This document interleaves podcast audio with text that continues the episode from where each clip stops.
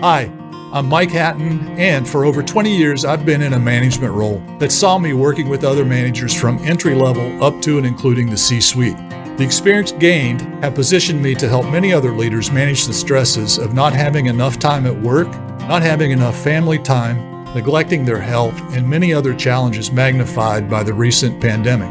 I founded Human Cornerstone Facilitations LLC in 2008. Was based on the need to help managers improve their productivity and that of their team. I would like to show you the roadmap to becoming a great leader by harnessing your team's strengths. Welcome to my show, Cornerstone, where the foundations of leadership begin. Hi, everyone. My name is Mike Hatton, and welcome to my show. It's called Cornerstone. It's a show about leadership. And today I have a great guest for you. He's shown a tremendous business acumen and a tremendous leadership ability. He is a Harvard trained lawyer. He's uh, been in the corporate world. He's been with the Salvation Army as the national commander for 34 years. Please welcome my guest, Kenneth Hodder. Kenneth, welcome. Thanks so much, Mike. It's a delight to be with you today. Well, thank you. It's uh, it's it's been a pleasure. I tell you what, there's so much that I uh, want to highlight about this. I've been uh, excited to uh, jump into this interview, but I think I'd be remiss if I didn't point out a little bit and give some credit to how I came to be talking to you today. Yes. Uh, I was in a jetway in an airport, uh, leaving Dallas uh, on my way to a destination, and I was behind a really nice lady in a Salvation uh, Army uniform in the jetway. And uh, I said something to her, and then a question was asked about the airlines. It led to a conversation.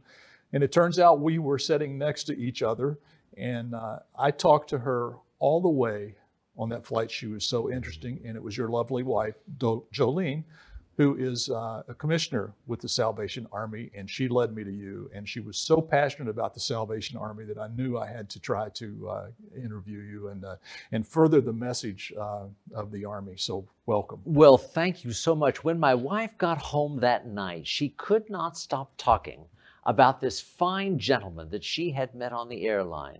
And she was insistent that I get in touch with you. And I'm so glad that I did because it has uh, given us the opportunity to get together today. Well, I, I, thank you, and I just have a feeling our paths will cross again. Absolutely. This is, this is uh, started out as a friendship for me to talk to you uh, uh before the show and everything. Well, let's jump right in. Um, I got to thinking about what I wanted to talk about in the Salvation Army, and I don't think people know enough about the importance of the mission of the Salvation Army. So why don't I ask you if you would just like to describe the importance of the mission and what the Salvation Army actually does and how it's set up? I'd be glad to. Many people recognize the Salvation Army in terms of the bell ringer that they see outside a store at Christmas, or they might see the thrift store at which they buy good used clothing. But the Salvation Army at its core is a evangelical part of the Christian church. We're an international movement. We're in 133 countries around the world.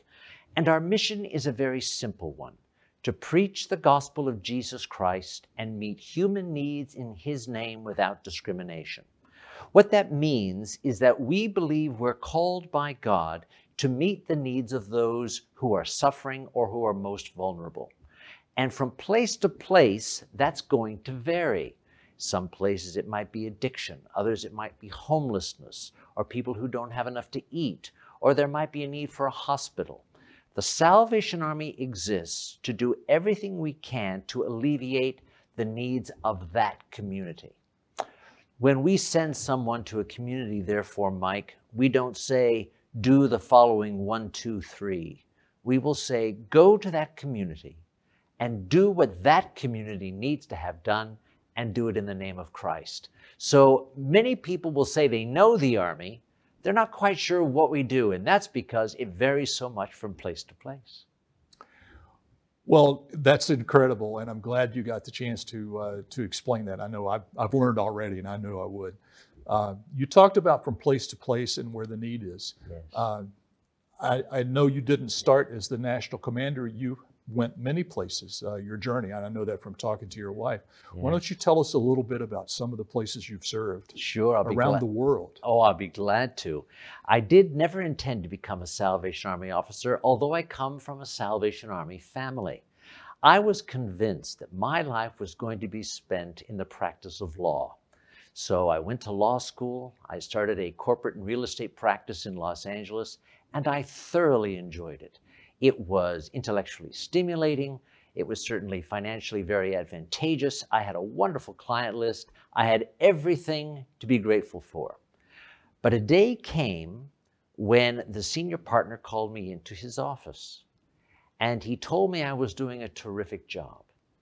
And he said I was on the fast track to partner and he gave me a very generous bonus check.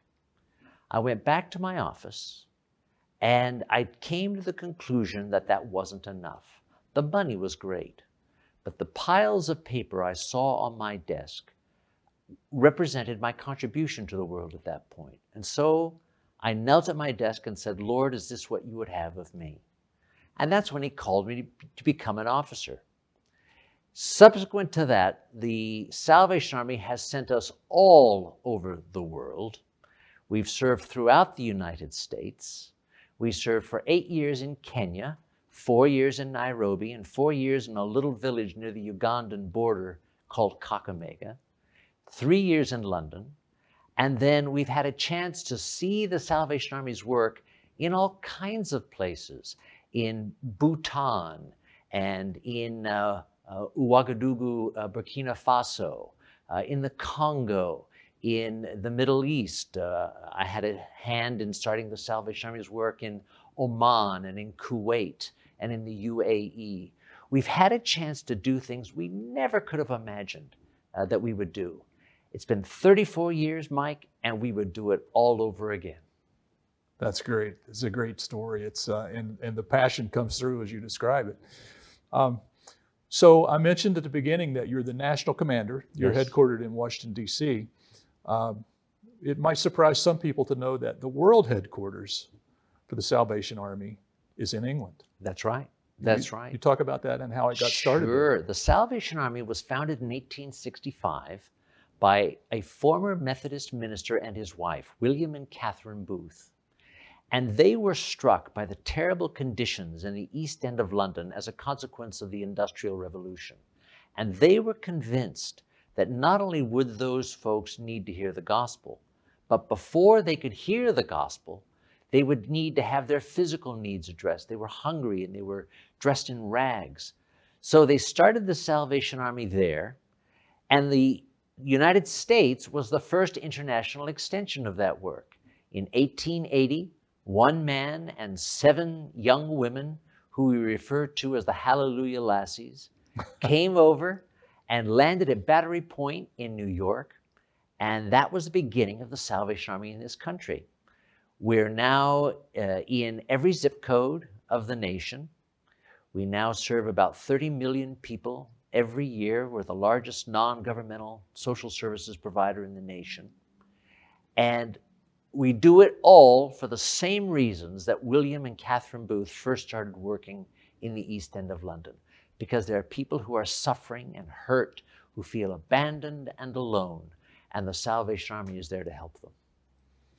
Uh, that's just absolutely amazing.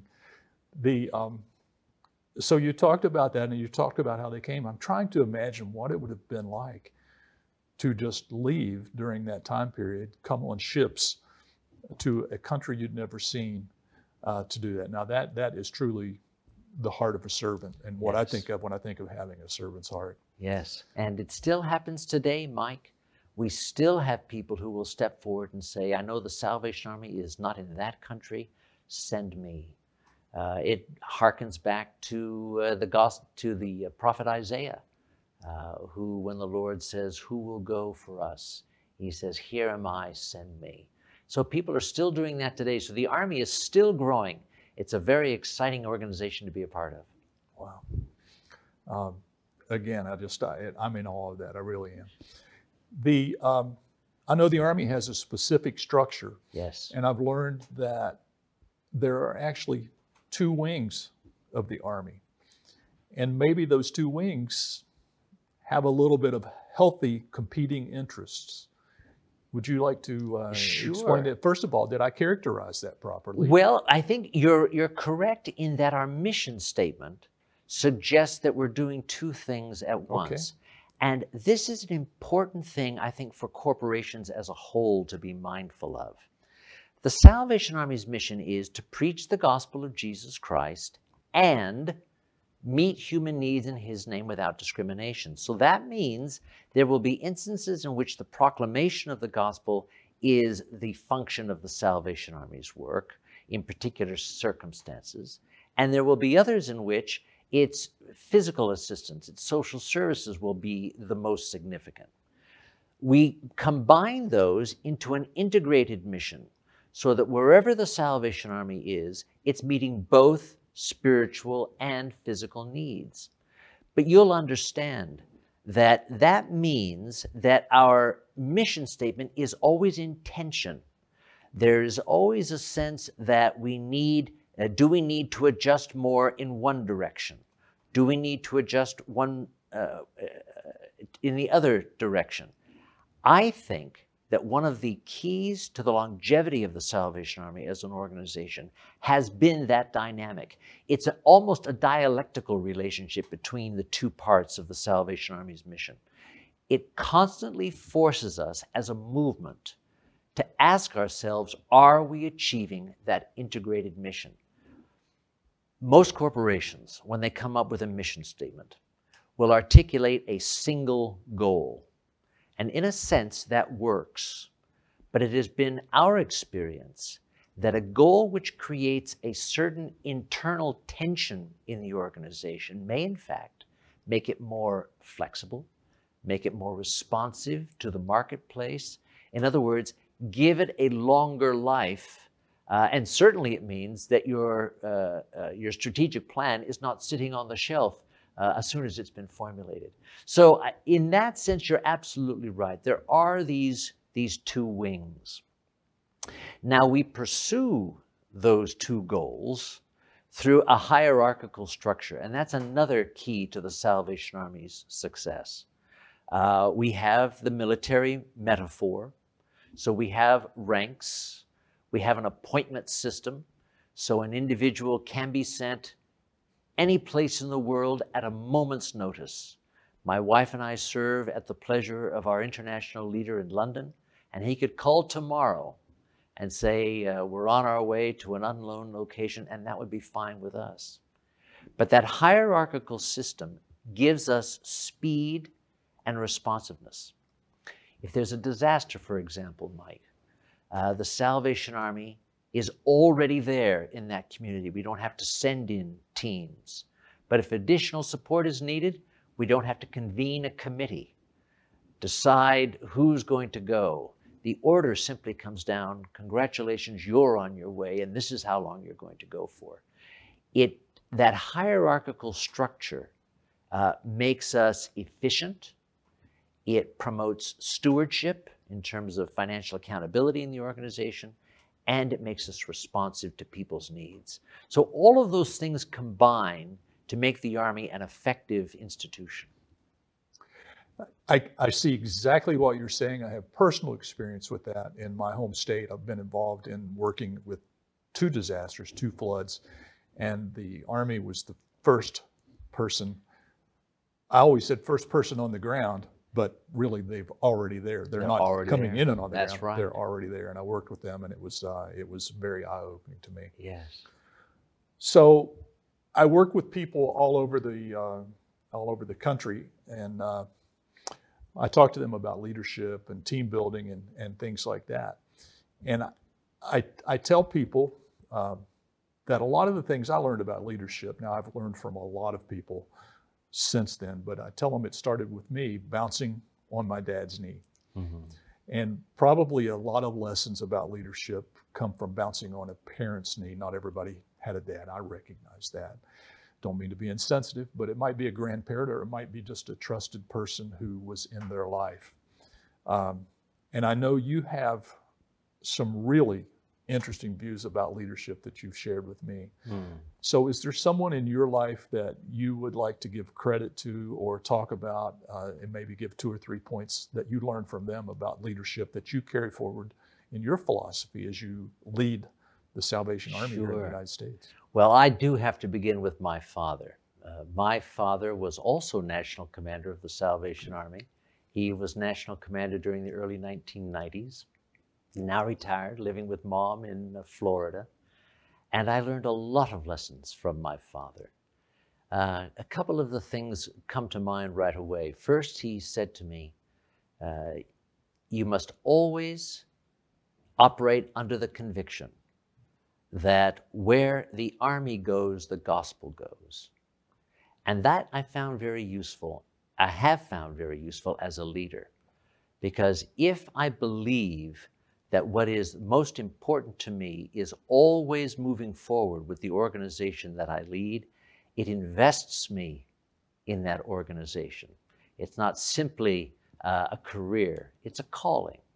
And he emphasized that notion of calling uh, uh, when I saw it in his own life, and certainly when I became a Salvation Army officer, he emphasized it again and again. The other thing I think he taught me was that no leader is ever exempt from the fundamental rule look up. And by that he meant always keep those individuals to whom you report fully informed as to what's going on. Every leader has to do that. No one is exempt. Uh, even the general of the Salvation Army, uh, that general, that individual who's been elected by the international uh, leaders, uh, has to report back to them, has to, he is the servant of servants, if you will. So he is reporting back to the people on the front. And I think a leader must always be conscious, therefore, of the fact that he or she is not the final word.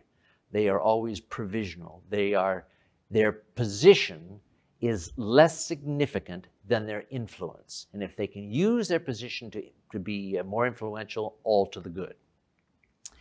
The other person that uh, has had a big impact on me was a very fine Salvation Army officer with whom I served in Kenya. His name is Hezekiel Anzeze.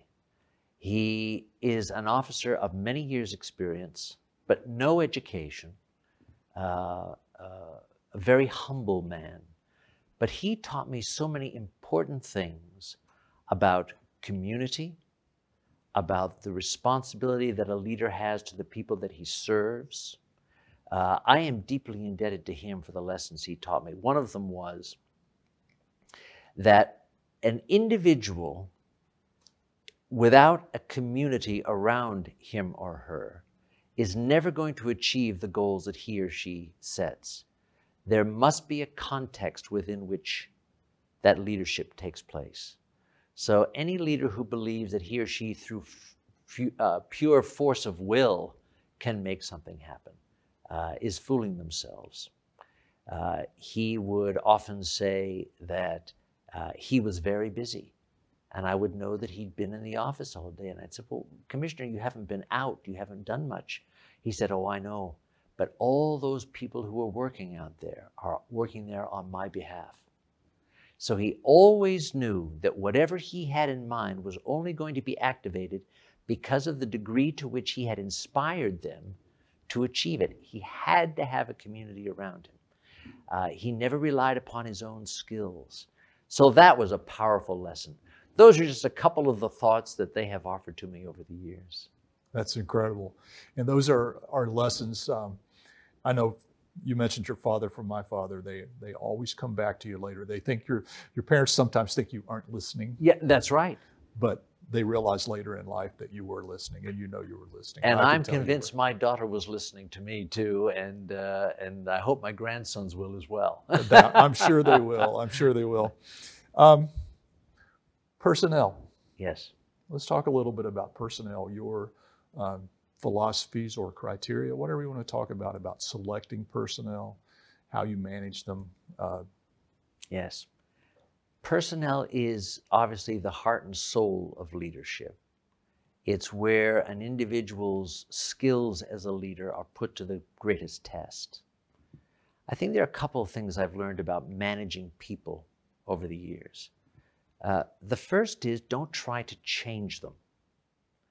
It's very common for leaders to say, well, I'm going to take this individual and I'm going to modify the way they approach this or that issue. I'm going to develop this skill in them. I'm going to eliminate that feature of their personality. I have found that to be largely fruitless in terms of being a leader over the years. I have found it far better and productive to identify those characteristics of the individuals that I lead and then combine them with the other people that I serve with in a Tetris like kind of puzzle that will help build the strong team that we need. Now, does that mean that people can't grow? Of course not. Does it mean they can't learn? Of course not. All those things will happen, and you're always very grateful when they do. But fundamentally, the leader has to accept the people that he has. Um, uh, I used to say, make, make a sweater with the yarn you have available. And usually it'll turn out to be a pretty good sweater. Uh, it's, a, it's a useful principle. The other thing that I think that I've learned about personnel is that you must be forgiving. If your people do well, you're very happy. If they don't do well, you simply need to have another meeting with them. You avoid uh, making snap judgments. You always listen to the circumstances. You celebrate with them when they've done a good job, as small as the task might be. But if your people ever let you down, just sit down with them, accept the fact that life goes on, and you have another meeting, reset. Um, Commissioner Anzeze used to say, when someone kicks the ball off the field, just bring it back. And that is very good leadership uh, guidance, in my judgment. I think so too. Um, I had another guest recently, and uh, he talked about uh, a lot of the younger generation. He said, "You know what?" He said, "You've got to let them fail. That's right. You've you've got to give them the freedom to fail. It's your job to be the rudder and help keep them between the guardrails and to make sure they know what the guardrails are. But uh, that's how they learn and that's how they grow. So absolutely. I think that's absolutely. It's good. Good advice. Good advice. So I tell people that I work with, um, wh- whatever level leader they are, or whatever level manager they are in a company, that when their employees go home that night, they're the first thing that is talked about at the dinner table mm. that night. Mm. And you know, you you really have the opportunity to control that narrative, and I, maybe control is the wrong word, but whether that's going to be a good conversation or a negative conversation. The main thing that I think people are afraid of sometimes in an organization is criticism as a leader. I know you have a little different philosophy about that. Why don't you talk to me about how you view criticism? Uh, I, I never fear criticism. I never take it personally. I always uh, view criticism as an indication that there's someone ready to take over when I retire. That uh, someone feels they have a different way of doing it and they are invested enough in the issue to have an opinion as to how it should be done. That's all right with me. It might mean that uh, we have to sit down and talk about how we're going to go forward under the current circumstances, but I never hold it against someone if they criticize my leadership, my decisions. Uh, I find that a, a deep seated desire on their part to really help move the organization, the Army forward. Mm-hmm. And that's a tremendous thing if you can tap into it because that's precisely the kind of passion that you want out of your people. And if you can allow them to feel that they can express themselves, my own uh, uh, time as a leader has demonstrated that slowly but surely they come around to perhaps seeing some of the things that you saw that they didn't initially. And I come to see some of the things that they had identified that I'd missed. So in the end, it all works out. And criticism, criticism is a key part of that process. We shouldn't shy away from it. We shouldn't discourage it. We shouldn't squelch it. Uh, we should, uh, in a sense, welcome it. I just heard an analogy in there. Uh, the analogy that came to mind when you said that is that you actually believe in giving them a peek behind the curtain. And in doing so, by you said you learned something from them, it gives you the opportunity to actually look out from behind the curtain. That's exactly right. That's exactly right. You're, you're in it together, and uh, a, a wise leader is going to recognize that and is going to say, you know, we're, we're in this boat together and we have opportunities and we have crises and we'll face them together. And if you have good communication and you, they can speak frankly to me about uh, the issues that are on their minds and hearts, that's, that's very good. You know, there's an example of that in Scripture. Um, uh, the Apostle Paul never thought of himself as being uh, superior to any other person. He saw him, he recognized that he had more education. He refers to himself as the Hebrew of Hebrews. Uh, he talks of himself as having great uh, experience and knowledge. But he says that all of that was rubbish, that he was the least of people. And that, in one sense, is what made him the powerful leader of the early church uh, and the source of so much wisdom that we look to today. Uh, and I think that's a great example of how a leader can function. I think that's uh, a wonderful example. I know uh, the managers that worked for me, when we talked about things like that, and when we talked about criticism, I told them, I need your feedback. I need your criticism. Mm. You will never have, there will never be any retaliation if you criticize me. Now, I would hopefully we can do this in a respectful and a civil manner. That is assumed, Mike. Yes. Yes. Uh, but I would always tell them, listen, and, and if you're especially upset about something, come in my office, close the door we'll have one rule. You have to keep one foot on the floor. But That's very but, good. But you have to tell me what's yeah. going on. I need it. Now, yes. what I need of you is to realize that when you go back out that door, yes, all of the people who are looking to you for leadership need to see you be a swan when you go back out the door, you need to be a swan. So if you can't be a swan while you're out there, come in, get it off your chest. We'll talk about it, and then you can go back out. And the same is true for uh, teams. The same is true yes. for committees. You can hash it out in the room, and you can take longer than anybody imagined it would take. But when that door opens, you're all one. Exactly right, and and it's a kind of a military principle I learned in the military. Mm-hmm. Uh, the commanders would tell you, "We need your feedback," but when you know, when it's all said and done and you've given your input and I need your input, I will make the decision because I am the decision maker. Uh, and when you leave, I expect you, you will support that decision. And if you can't, then mm. let's discuss your exit plan. Yeah, that's exactly right. Exactly right. Okay. Um, so, to me, since I was a kid, the Salvation Army has always been one of the most respected organizations that I remember. Mm. And my parents, the people in my extended family, always talked about uh, the Salvation Army in those terms. Mm. And one of the reasons is the lack of controversy. And the, you know, there's so many people that are looking to find an organization to donate to something they can help, mm. and they don't know where to look to. I know that it's it's been reported, and I read in a lot of research that the Salvation Army has one of the lowest um, ratios of, of, donations that come in mm. to expenses spent on management, office staff, and something like that. And I and if I'm correct, you may have the lowest in the nation or in the world. In terms of administrative and fundraising yes. costs, it's very low indeed. You said that much more eloquently yes. than I did, but that's, that's what the senator yes. meant to say. Yeah. well, it, uh, that precedes, uh, that is something we work uh, at uh, a great deal. Uh, the Salvation Army uh, uh, has officers who wear the red epaulets, soldiers who wear uh, blue epaulets. We are blessed with dedicated employees and with very fine volunteers.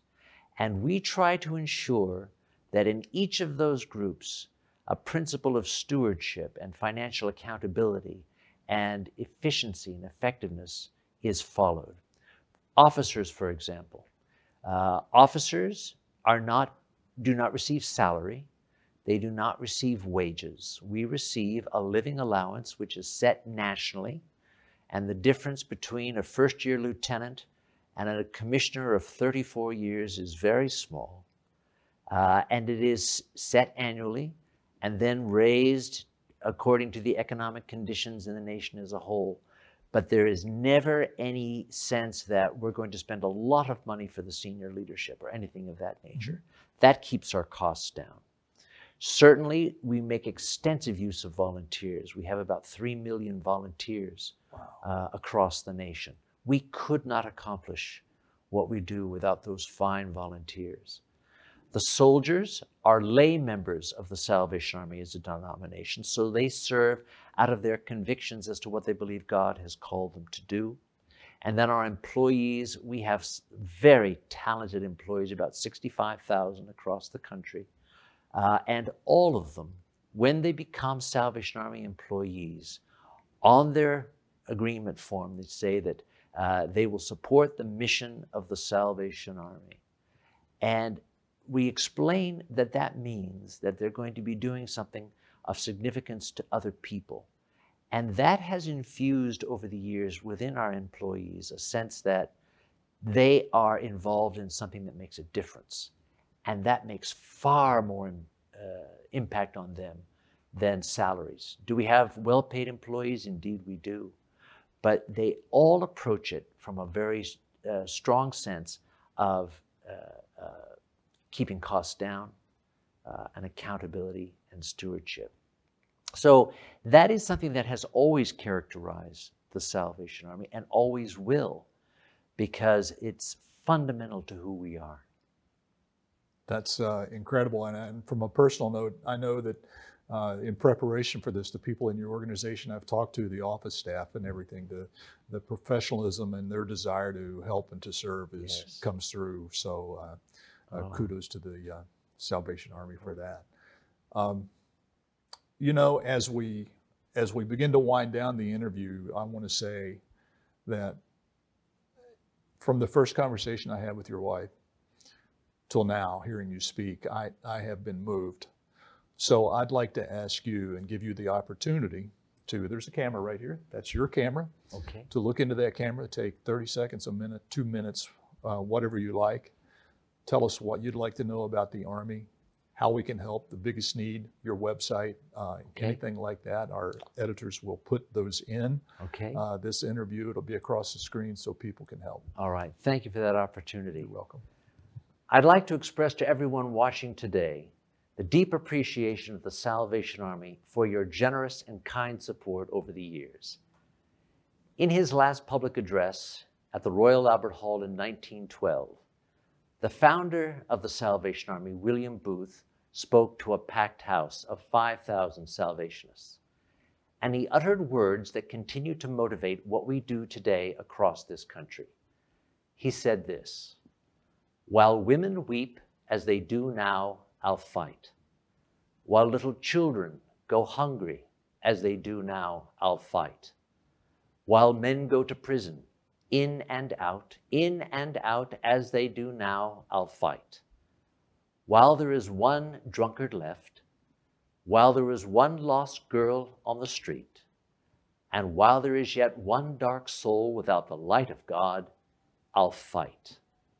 I'll fight to the very end. The Salvation Army is going to continue fighting, and we hope that you'll continue to support us in that work.